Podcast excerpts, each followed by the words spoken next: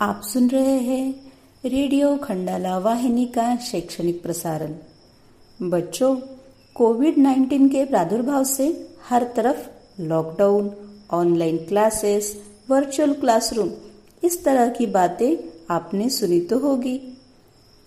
आजकल बच्चे या तो मोबाइल या लैपटॉप पर ही अपना बड़ा वक्त गुजार रहे हैं। हाँ वे तो कुछ पढ़ाई ही कर रहे हैं। लेकिन इसके कुछ दुष्प्रभाव भी है और कुछ अच्छे प्रभाव भी। इस बात का विचार मंथन तो होना ही चाहिए।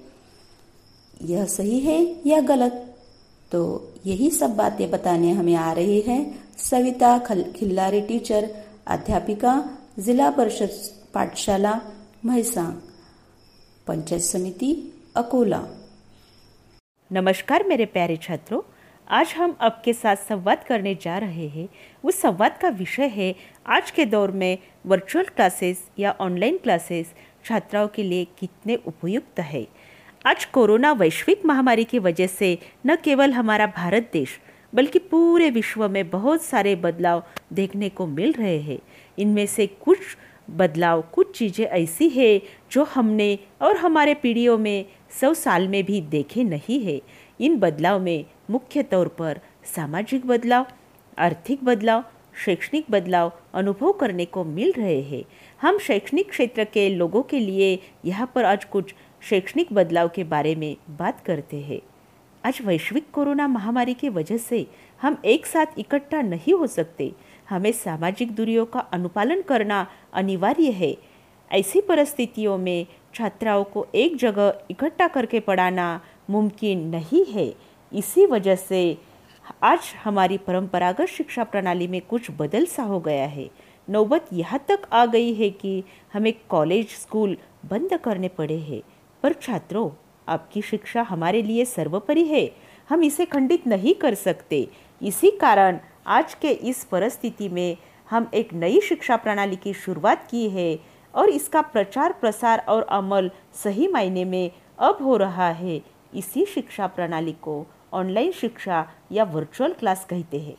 इसकी शुरुआत तो हो चुकी है, पर वाकई वर्चुअल क्लासेस छात्रों के लिए लाभप्रद है? चलो आज हम इस विषय पर ही बात करते हैं।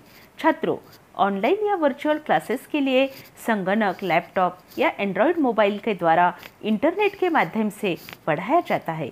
पर भारत जैसे देश में आज भी उपरोक्त सुविधा सभी के पास मौजूद नहीं हो सकती।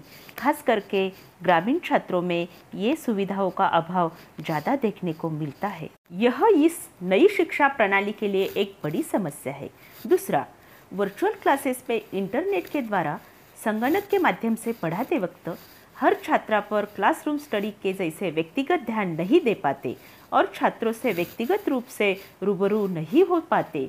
इसकी वजह से बच्चों की व्यक्तिगत समस्या को अच्छी ढंग से समझ नहीं सकते, ना ही उनकी प्रगति का सही आकलन कर पाते। तीसरा, छात्र अपने शिक्षक के साथ व्यक्तिगत रूप से रूबरू न होने से वो चीज़ों को अच्छे ढंग से नहीं समझ पाते, ना ही क्लासरूम स्टडी जैसा पूरा ध्यान दे पाते। पर छात्रों इन तमाम खामियों के साथ ही आज के दौर में जहाँ स्कूल बंद पड़े हैं, ऐसे परिस्थिति में यह शिक्षा प्रणाली छात्र छात्राओं के लिए घर बैठे एक निरंतर शिक्षा प्रदान करने का कार्य कर रही है।